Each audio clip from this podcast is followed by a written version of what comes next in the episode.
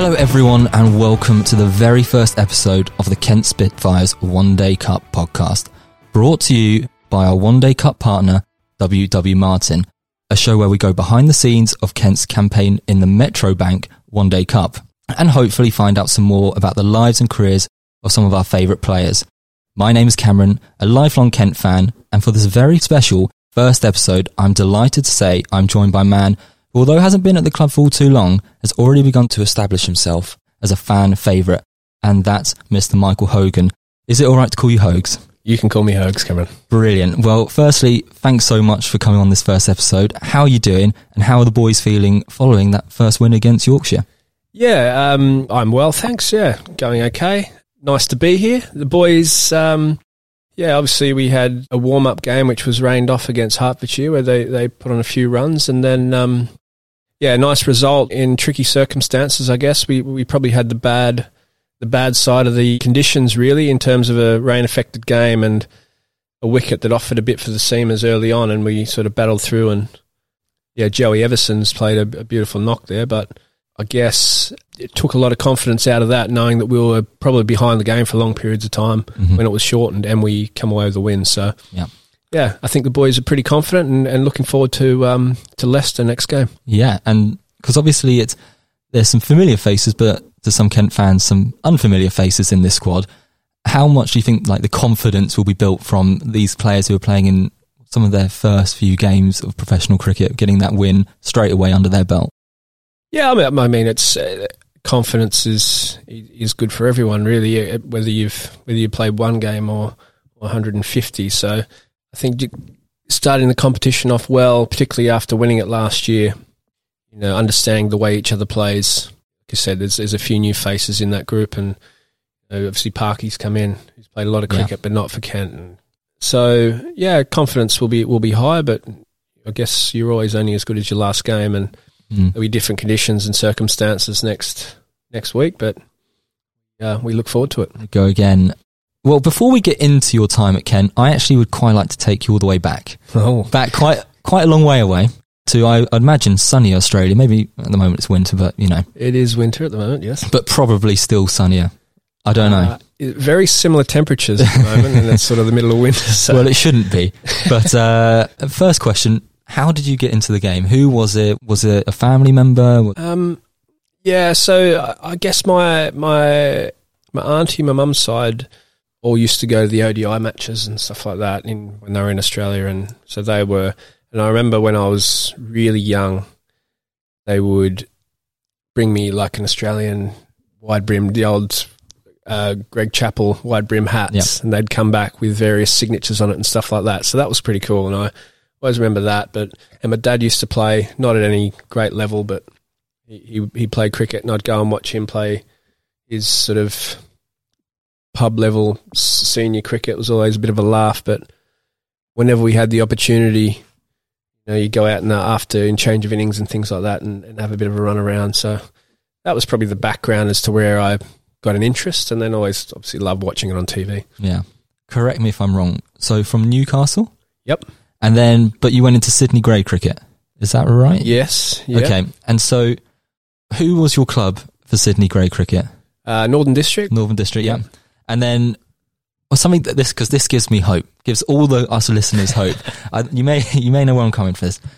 Your first professional contract was at the age of 28. Is that right? That was my first game. Yeah, so I signed my I signed at 27, I think I was when I Right. signed. Okay. Yeah, so my first game was 28. What was happening before then for you? Because obviously you're playing grade cricket. What Yeah. are you doing up Oh. until 27? So, I mean, obviously part of the backstory, I, I played three years of junior cricket between sort of under 10s, 11, 12, maybe 13. hmm Um, I, you know, there was, there's, I had a lot of, I guess, personal roadblocks that sort of stopped my progression through. Like, I think when I was, when I was 15, my mum passed away from cancer, um, which sort of put things on the back burner a little bit. Just sort of, I, found myself drifting into other things. I, I surfed a lot. I found that really, I guess, therapeutic would probably be the best way to put it. But, and then I came back into um, pub cricket, probably similar level. Like I, I guess if you're talking grade levels, it's probably 25th grade in terms of standards of cricket in Newcastle. So Right.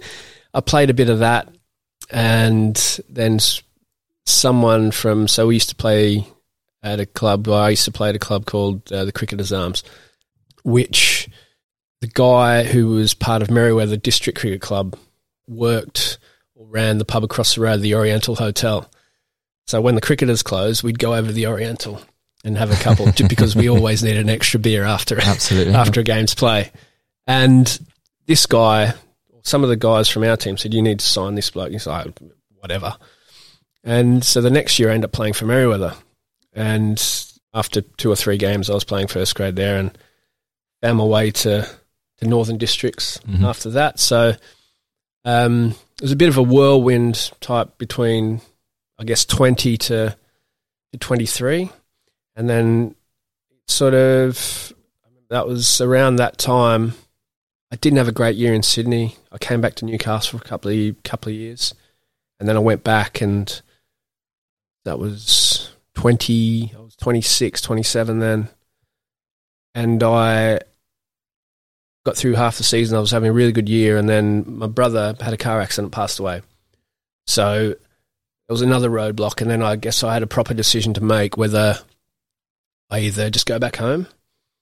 A lot of probably family were needed to be quite close, or I make that decision and, and really knuckle down, stop wasting what I had, and um, obviously decided to stay in Sydney and finish the season off really well. And then just at the end of that season, I had a phone call from Tom Moody from the WACA hmm who basically said, We're having a centre wicket trial. We want to sign some bowlers. Can you come over here this weekend? This was on a Friday afternoon. I was just, so I just finished the season. I did okay. I knew that New South Wales weren't going to sign me. All right, that's it. Pack my stuff up. I'm going to move back to Newcastle. And I'm like, yeah, okay. I'm, I'll come over when, and he said, all right, we'll book your flight tomorrow. You're on this flight. Wow. And we're, we're training on uh, Sunday morning. So come over here, get prepared, and see how it goes. So, so I rock up to this session at the WACA. There's Tom Moody was there, Dennis Lillee, Bruce Reid, Terry Alderman. So the who's who of Yeah. West Australia and Australian cricket through that sort of 80s era. and I started thinking, like, God, I, I just do not mess it up here. So I, I bowled, I bowled okay. I obviously quite well, and then sort of right, shook hands, back on the plane, back home, and then that Thursday, so four days later, I had a phone call from Graeme Wood, who was the CEO at Western Australia at the time, which I didn't know the number of, so I just let just screened and let it ring out, and I had his message, and then Tom Moody called, going to offer you a contract for two years. That space of, I guess, turned out to be about five, six year period. I'd gone from playing grade 25 to being ah. signed by Western Australia with no sort of, um, no pathway cricket or anything like that. So it's a, it's an interesting story, but uh, yeah, That, there's hope for the rest of us. There is. Yeah, I suppose it's, I mean, I- guess that's probably a, an issue with a lot of, a lot of systems around not just this country, but around the world really is that if you don't go through a pathway system, you don't develop until a little bit later in your in your life. You you sort of get left behind and you Yeah. get lost to. Obviously, people need to make a living, so you stop investing so much in your in your cricket and you go into other things. But yeah, there's still still a lot of guys who I think come off academies that still have a lot to offer, but they just get to the side because they're not ready at 17, 18 years old. So So, I know you said that around your mid twenties, that's when you kind of made that decision. Yeah. I'm I'm going for this. But was it ever before? So teenage years, did you ever have that ambition to be a professional cricketer? Was it purely just like, as you were saying, circumstantial? You start playing pub cricket. No, and, I did. I didn't. I mean, I didn't have the drive to be. No, it's not sort of. I guess we. I mean, I grew up in a, you know, really blue collar, Mhm. you know, working area. It was sort of. Just wasn't something that people did. It wasn't that we didn't necessarily in Newcastle have the avenues to Mm. to do that. a lot of guys that have done that beforehand have been sort of chewed up and spat out, and they come back home and they just. It was there, there was always a bad rap about moving to Sydney and trying to achieve because so and so and guys did it and quite work out for them. So yeah, I guess it was always a good thing, but I, I, it was probably something I just fell into in the end. Right. I, I certainly didn't have the the ambition as a as a teenager. I mean, I was, I was surfing most days. I didn't going to be a professional cricketer. No, it's probably maybe if I'd have started a bit earlier, I may have played Test cricket. But Well, I've wasted my opportunity. well, cu- well. It's almost like you preempting what I'm coming on to. Wow, Perfect. genius. So obviously Moody knew what he was talking about and knew what talent he had there because you ended up taking 46 wickets in the 011-12 season, finishing second as the top wicket. right. Yeah, there we are. Behind Jackson Bird. Uh, was it Jackson Bird? Yes, it was. He played Test cricket that year as well. Yeah. I, well, th- was there ever a chat? Did you ever hear any murmurs about maybe you? Because if you're saying like Jackson Bird got called up that year, like obviously Australia is quite renowned for having its core battery of fast bowlers, and it's hard to get into it. But as you're saying, Bird did that year. Was there any mutings that you heard that perhaps your name could be? Yeah, no, no, there wasn't. I think so. Just around that time, or just I think, to be fair, uh, Birdie who played here um, as well at Kent, so he had a f- two or three consistent years Mm-hmm. leading up to that. So he was clearly the next the next guy in domestic cricket coming in to, to, to move into that role. And then I think the season after that, Mickey Arthur took over as the Australian coach, and he made it quite clear. I mean, he was the Western Australian coach when I had that good season, and um, I, so I was close enough to him that I could have a conversation, and, and he made it quite clear that he was after 90 mile an hour bowlers who, you know, pace was key for him, which sort of ruled me out. So even, even sort of eight, nine years ago, I guess I was, I was probably nowhere near that sort of level. I was probably, so I, I knew that that put a halt to my, to my ambitions and my chances. So it made it an easier decision, I think, to, to be able to, um, utilise my British passport and come play domestic cricket over here. Well, I wanted to say that something that we share, unfortunately not cricketing ability, but we both have dual nationality of, of Australia and the UK. But mine, I think mine's my dad, yours, mum. mum. Yeah. Yep. Was, because obviously for us over here, you're most well known for your career at Glamorgan and now obviously here at Kent. Was this always a pathway that you thought you were going to utilise? So using this dual nationality that you've got to come over here, play county cricket. Uh, well, yeah, I guess I think. I mean, once I started, again, I sort of I, I knew or understood that in Australia you, you had a limited shelf life. It wasn't sort of uh, something that was done that you would play until you, I guess, late thirties into, into your forties. You know, there's limited spots. There's always someone new and on the blocks coming through, and so I guess once I started, I, I thought it would be a good way to extend my career. I knew I had a lot more to offer, given that I had started quite late. So, yeah, it, once I, I guess once I started playing professional cricket, that was an avenue that I that I wanted to explore, and I think, given you know the family history, my mum was born in in in Watford, grandparents born in Scotland, so it was something that I wanted to come over and explore and, and sort of have a bit of a look around. And you know, we've we've spent a bit of time with as our family now, my my wife and the kids. We much to the kids' uh, dismay, we did a few road trips up. We did get to go to Harry Potter World though, so they were happy with that. But just check out because in the old when my mum was born, they put the address of my grandparents. So their home address was on her birth certificate, so I could actually track down her home address or their home address. So we went and saw where. I'm sure they. I'm not sure if the police were called when I was just lurking at the front of someone's house, but it was, um, yeah, it was cool to see where, where they where they grew up and stuff like that. So, yeah, it was it's nice. So why Glamorgan?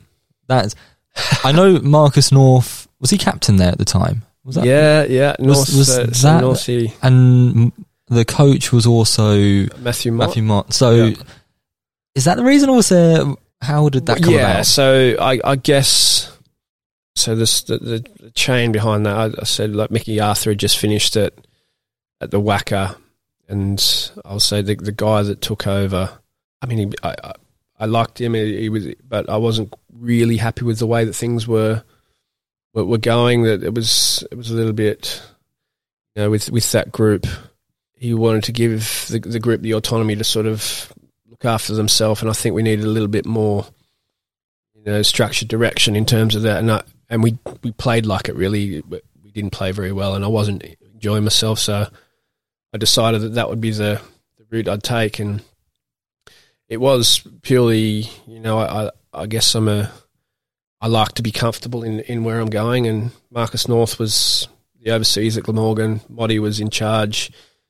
Jim Allenby from Perth, Stewart Walters as well. So there was a few familiar faces that, you know, I guess Jim and Stu I didn't really know that well, but I knew from Perth. So there was a familiarity there that I thought that's sort of make it easy to transition into there at the time when I signed, I, I the plan wasn't necessarily to stay there for 10 years. I thought that that would be the stepping stone to me moving somewhere else, but I grew to enjoy it. And yeah. so I end up staying there, but, um, until now, but, uh, yeah, it's, I guess that, that was as simple as it was. It was, it was familiar faces and just like an easy transition into an environment. Well, it's a huge move. Obviously, the other side of the world, whatever things can make it easier for yeah. you coming into it makes total sense. What are the differences though between county cricket and the state cricket in Australia? For you, someone who's played obviously a lot of both. Um, uh, well, obviously pitches are a lot different. Mm-hmm. Um, balls different. You know, if you're talking cricket, play a lot more cricket. So it's not as it's not as high intensity as it would be in Australia, purely because of that reason. Because you play so much cricket, and we're seeing this year, I think, particularly um, because of the condensed season as well. That there's so many so many injuries. Uh, we kind of suffered a lot through that middle period of the year, where you know, obviously last four day game we couldn't field yeah. 11 fit staff players. So. I, I, was readying myself. I was ready for the call. You, you, should have put your hand up. You would have got a game. um, so, yeah, we, I guess we've had some bad luck, but like I say, that it's it's you can't be at 100% intensity the whole time here because season just doesn't allow it with the amount of cricket that we play. So yeah, there's there's certain differences. Obviously, the surfaces, the pitches are in Australia are quicker, they're harder. You bowl a different line, whereas in the UK you tend to attack the stumps a bit more. Mm-hmm. Um, so there's a few differences, and I think realistically, I think when I first came over here, county cricket got a, a, a bit of a rap as it was it was easy. It was the how how far off the mark those those opinions were. Like, and I guess you know, it, it's it's seen by the way that not the England red ball team were playing through that through that period. Not so much at the moment. Obviously, it's a completely different beast now. But being world champions now in, in both white ball formats, it's. Mm. They, those opinions were clearly so far off the mark. Can we squash the rumours that Sydney grade cricket is the oh, same as county Sydney cricket? Test cricket. Yeah, exactly absolute Oh, wonderful!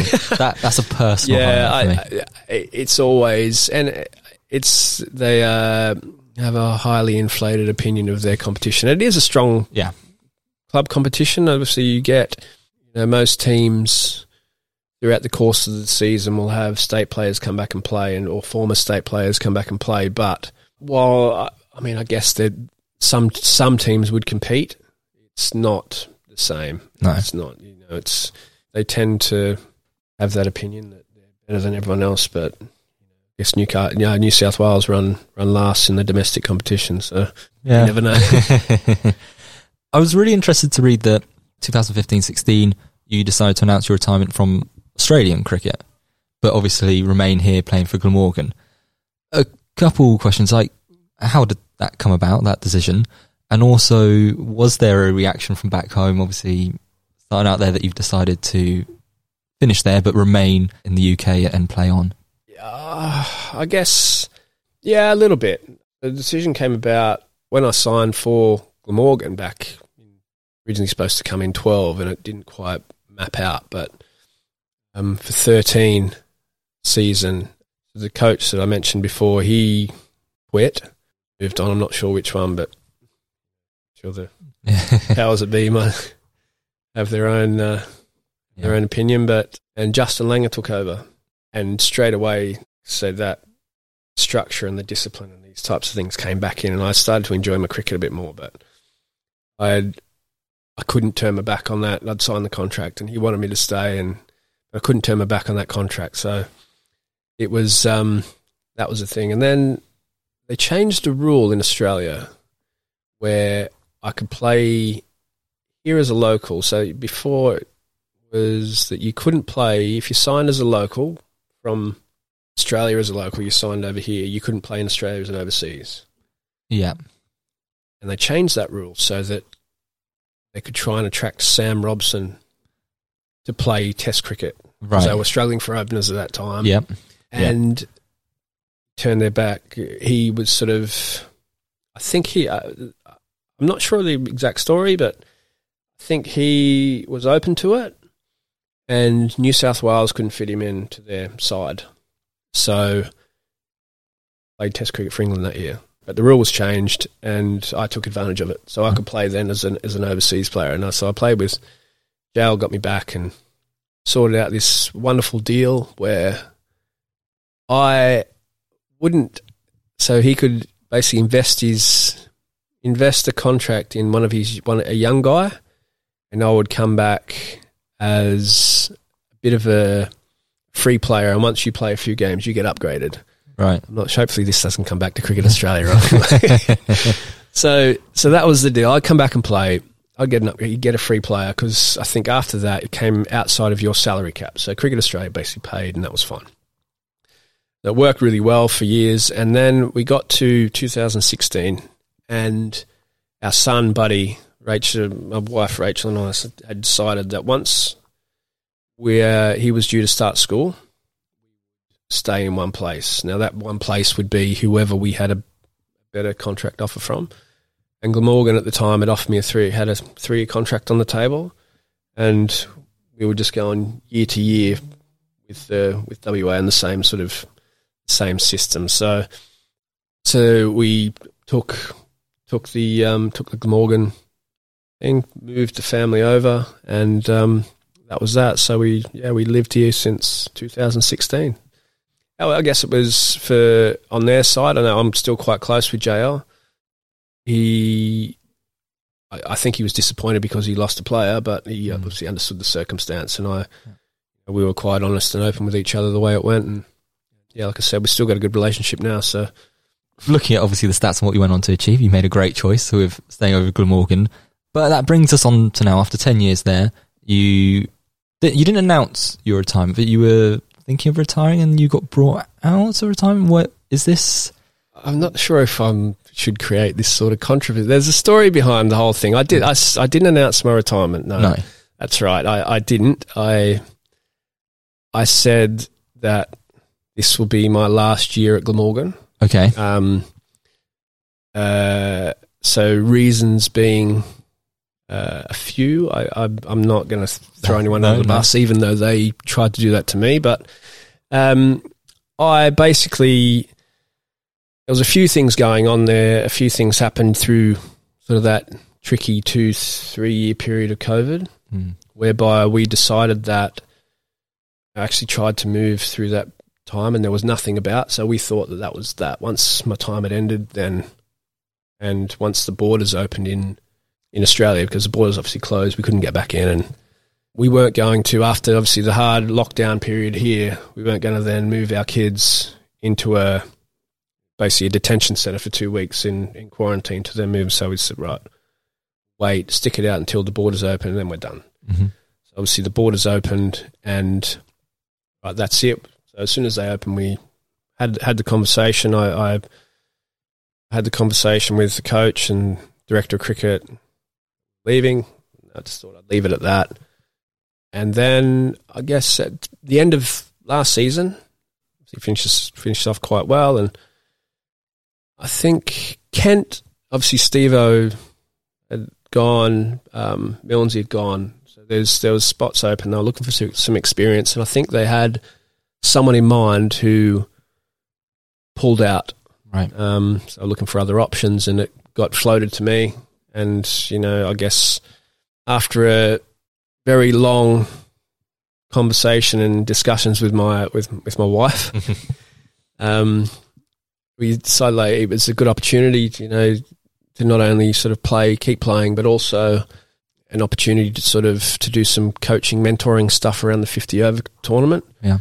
So decided to take it, but then you know obviously that meant that I would then have to have another conversation with Glamorgan as to why I was leaving. So Right. that happened, Yeah. and um, yes, yeah, disappointing the way it all panned out. As soon as I landed from here to Australia, it, it all all broke out. That with some untruths to the story, but we'll I'll leave it. At, I'm not going to go too yeah. too in deep in case you know some of the messages I got were pretty disappointing. But so I guess it happens in, in cricket. This has been your first year here. It's been, how do we say, you know, a difficult start to the season. How have you found it? Um, yeah, I mean, obviously, it's a different environment. It poses its own challenges, I suppose. Yeah, it's a it's a bit of a it's a, it's a funny dynamic, I suppose. You got players at different sort of stages of their career, and they still have quite big ambitions, and others are others are just trying to do their best for for Kent and it's been a it, it- yeah, it's been tricky obviously with with injuries and stuff like that. It's a great group of guys, but still trying to work out, you know, the way they want to play and their I guess the structure of of how they want to go about the cricket. Know, it's it's been I'm not going to lie, it's been disappointing. I'm sure it's been disappointing for supporters as well that our, our performances haven't quite been up to scratch. You know, in, in various various times, you know, the championship particularly was, has not been great, but there's, there's small glimpses here and there of performances, but consistency has been has been a struggle. So, um, whether that's a you know an individual mental thing, or I don't think it's certainly not a coaching thing. I think it's it's a learned thing from from players. I think that you know, in this at this level of cricket, you you need to be on for four days, not just you know two and a half. And we've been found out a little bit. But in saying that, you know, I guess you've also had these little nuggets of brilliance from guys like Joey Evison, for instance, and there's some young fellas coming through. I think Jazz Singh come back in, played the game at Notts last week, and uh, he's certainly one for the future that we're trying to bring through.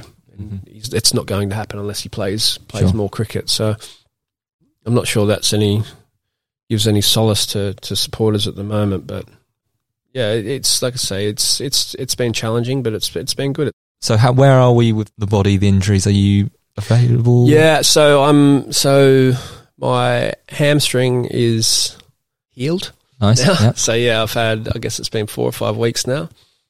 So we're good. I've I've nearly I guess I shouldn't say nearly because I in terms of workloads I was nowhere near being able to play at Notts, but I think yeah, it would have been the wrong decision if I made myself available because there's no way I could have gotten through four days. But Right. now I guess I'm I'm I am available and um, sort of going through. I'll aside from from meeting the bowlers and and having a chat to the bowlers, I guess I've got still got little blocks of of time where I can um where I can bowl as well. So at the moment, just getting getting ready to make sure I'm cherry ripe for the for the last you know, three four day games, but also I think if um you know it's a good opportunity for the for the young fellas to step up in this in the 50 over comp they did last year, and I think it's you know it's important they get that you know continued exposure. Mhm. But if if need be, and you know we have a few a few issues again, I, I'm I'm available for 50 over cricket as well.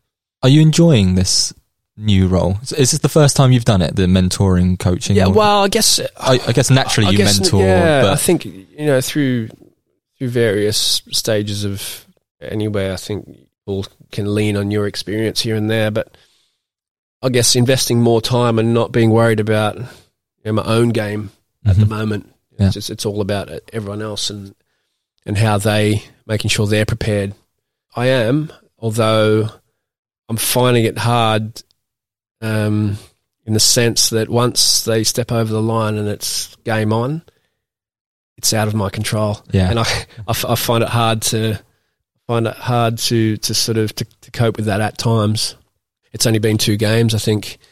You know, learning from Simon Cook, he is the most. I'm I'm generally quite calm myself, but he is the most calm person that I've that I've ever seen. In that, no, doesn't break any sort of facial expression. Just writes a few things down in his notepad, and you know, there was a couple of times in the game just gone that I had to get up and walk away just to. How do you find that as a player? Because obviously we, we've seen with the Ashes, like the whole mystique around McCullum's calmness, no matter what the situation is.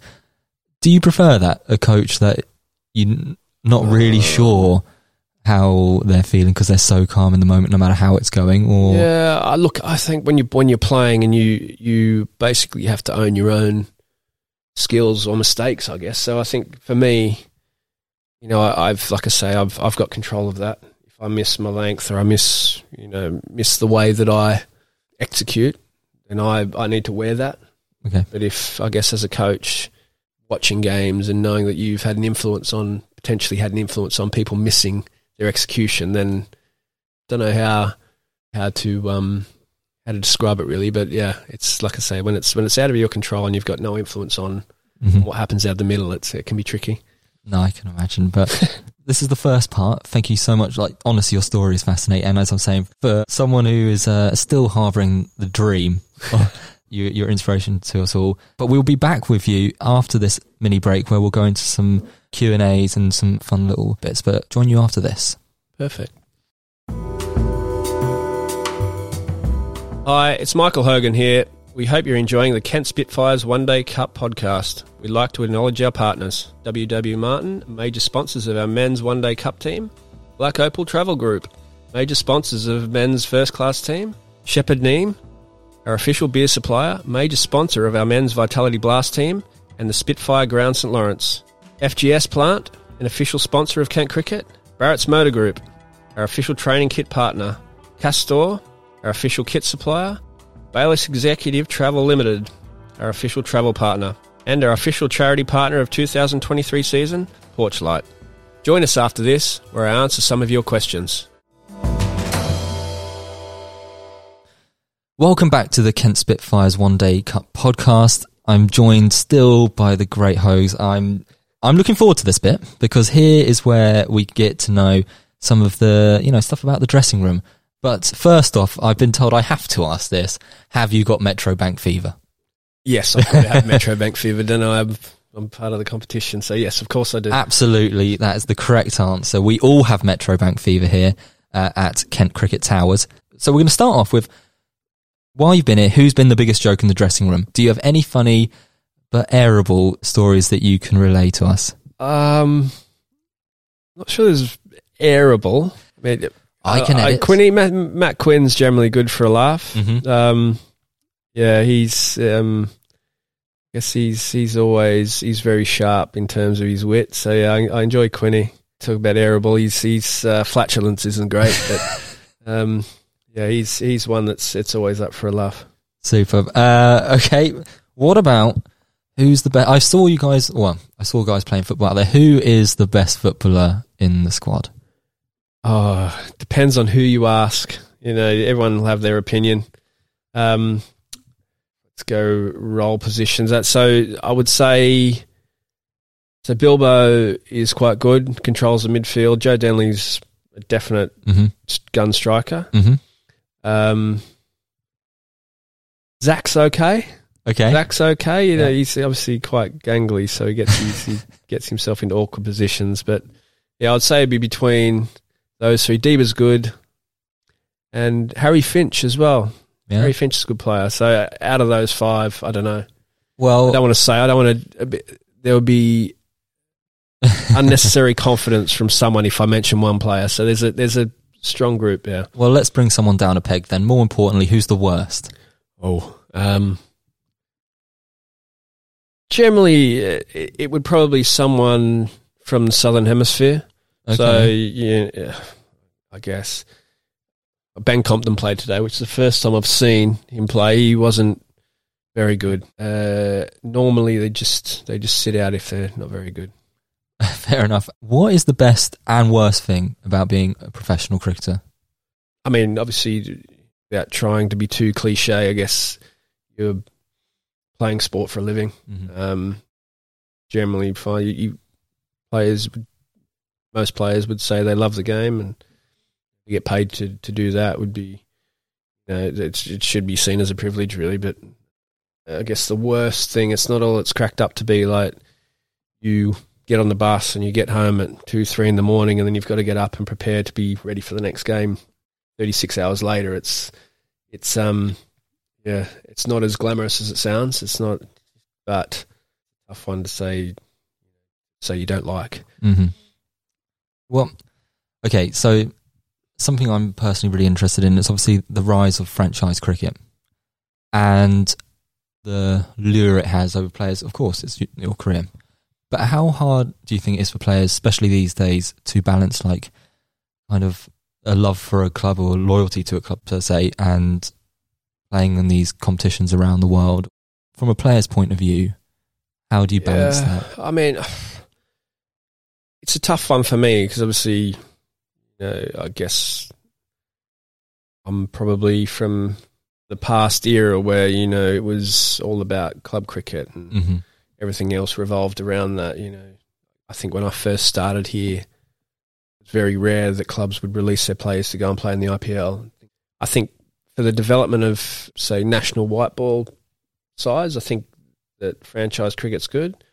I guess it obviously it's tough to take from a club's point of view when when you see guys you sign guys on contracts and they're away and they get injured. And basically you only see them when they're rehabbing. So you put all the effort into getting them back on the park and they take off and play somewhere else like it's it can be seen as frustrating. I mean i you know, it's a good opportunity. It's good cricket to play. And obviously you get get paid and whatever else but i've had a few experience in terms of the big bash and the 100 great cricket but didn't necessarily have to then interested in finding my way around to other tournaments around the world so probably not the best person to ask because I'm more inclined to say that my mentality over the course of my career was always club first and then Mhm. everything else come about. But there also weren't as many opportunities then as there is now. So I, I can see the frustration in people. Equally important question, I'd say, is, and one very dear to my heart, which county has the best tea? Um, tea. So here now, so Aaron, who's the chef here, is the best on the circuit by miles. Lunch and tea is Oh. extraordinary.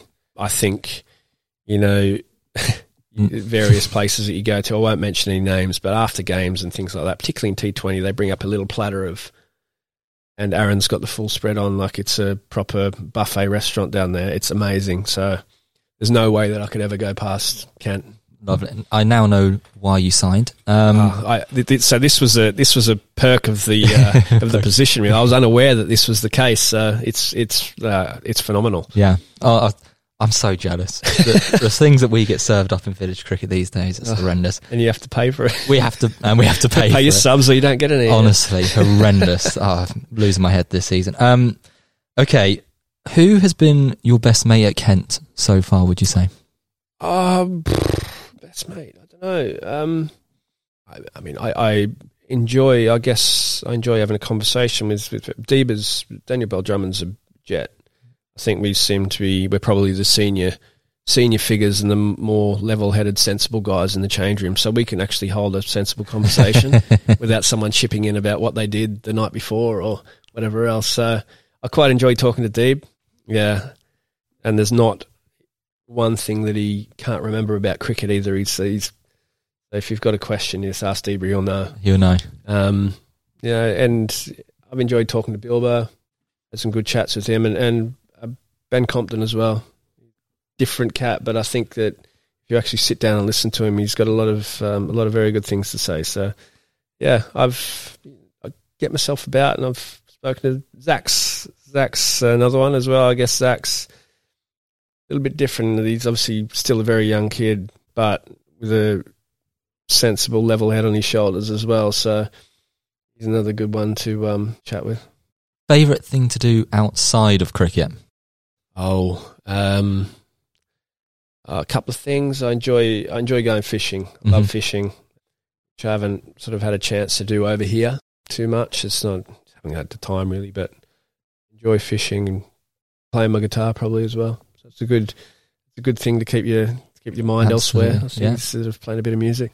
Did you catch much of? Obviously, th- we're recording this just after the completion of what was an amazing Ashes series. Did you catch much of it? What did you think about the two-two uh, result? Obviously, as an Aussie, but an honorary Englishman. How did you find that series? Um, fair, Okay, I think fair. Uh, I so before the start of, I mean, obviously living here and and seeing the way that England played over the last, you know, eighteen months, I, I found a little bit rude that Australia, well, they haven't done it against our bowlers yet. I'm thinking, well, yeah, they have. They've done it against some quicker bowlers than yours, and they've done so. I, I, I sort of felt like that was a bit naive of them to sort of come out and say that. I guess it's an Ashes series and everyone has these outlandish statements and whatever else, but there's two different ways of approaching, and probably both teams are at the top of their game at the moment. Mhm. Um, I felt like England, it's the, you know, the first two tests were a little bit almost outside of the way that before, you know, the, the series before this one, they they had a, they seemed like they have a process, the way they were going to go about playing this really attacking cricket. Whereas the first two tests, they were just, I don't know if they, they read, they believed their own hype, or it was just the build up of this massive series that they, over eagerness probably got to them a little bit. I don't know. But you know, after that, after those first two tests, they come with a noticeably different approach. You know, they were still quite attacking, but the balls were on the ground. So I felt like if they had played that way, they would have hammered Australia. They would have won. Well, let's forget the third test, I suppose, was a draw. They would have won 4 0 it's very I think it's very impressive that they're able to play like that consistently over the course of five days. So, but in the end, I guess Australia took their opportunities in the first two tests and they won. So, Yeah. you know, at the end of the day, it came down to six thirty, day five of the fifth test, to amazing. come away with a draw. So, a Yeah. drawn series. So, yeah, fantastic, fantastic Ashes, and I guess it's probably achieved what they set out to do. You know, Mhm. the, the crowds were packed from Yeah. day one to day 25. So, yeah, it's brilliant. Yeah. Okay, last like quick fire question is describe our one day squad with one word. Excellent. Superb. Yeah, good, good. Way I would like to finish these podcasts off is I'd like to have your top six. So, like how a football five-a-side team normally works, I would like. Uh, okay, normally I'm going to ask for people that you've played with, and you can go for that. Kent players, this is. Yep. But as you've been here the year, it can be Kent players you've played against. So, possible, I'd like to have a couple batters, a couple bowlers, an all-rounder, and a keeper. If if you can do that for me. So, who have you got in your top six Okay. Uh, a couple of batters. Guess you have to go with Zach Crawley Mm-hmm. and Daniel Bell Drummond. Nice. Yeah. Um, what's we looking for? Um, say Sam Billings would be keeper Keeper. bat. Um, it's all rounder. Grant Stewart, all rounder. Yeah. Um, can be damaging with the bat as well as you know he's really effective with the ball. Um, in terms of my bowlers, let's see. I think we allowed to select overseas players. Yeah. Go on. Yeah. I think Matt Henry would have to be Oh, would have to be one. You know, disappointing obviously that he's he's playing at Somerset this year. What are you thinking? Obviously, he, he's you know what he's not only this year and what he's done international level, but we we were on the back end of of some of his performances for, for Morgan against cancer. Yeah, he was And- wonderful. um, oh, I can't go past. I, oh, I'm gonna I'm gonna put him in. Can't go past my old mate Stevo. He's going to go in as a bowler, but you know, obviously what he's done Yeah. for Kent, uh, and you know, we're we we've had some enjoyable times over you know over my time here playing at Glamorgan, and you know, still speak to him now. He's a great fellow, and we've always played against each other and always gone when the bat and ball was open. We go down for a beer and stuff. So um, I have to put him in because he was so damaging with you know, one with the bat, but he's you know we don't need to speak about his abilities with the ball. He was an absolute genius. So he I can't put a, a six aside him without putting him in. Legend. That is a strong six. I look forward to see who the other guests put in theirs. Honestly, thank you so much for taking the time to do this. It's been fascinating also. For the fans, if you want a glimpse of the great man uh, this Sunday, there I know you may not be on the pitch, but Oh, me as well. Yeah, you're talking about me. oh, sorry, yeah, of course. I thought we were the next guest. No, no, no. Sorry. if you want a glimpse of Hoges coming up, it you can you can see him at the County Ground Beckenham this Sunday, where the Kent Spitfires face uh, the Leicestershire Foxes. There are still tickets available, unbelievably available to buy online now at tickets.kentcricket.co.uk. That's tickets.kentcricket.co.uk. Also, you can support the Kent Spitfires in the One Day Cup this school summer holidays as the under 15 tickets are just for £1. Again, go get these tickets at tickets.kentcricket.co.uk. Once again, thanks so much for your time. I've loved it, really. You've given me hope. I'm ready to don the cap soon when there's another injury crisis. Thanks again for your time, No problem, and I look forward to speaking to you all again next week. Cheers. Thank you.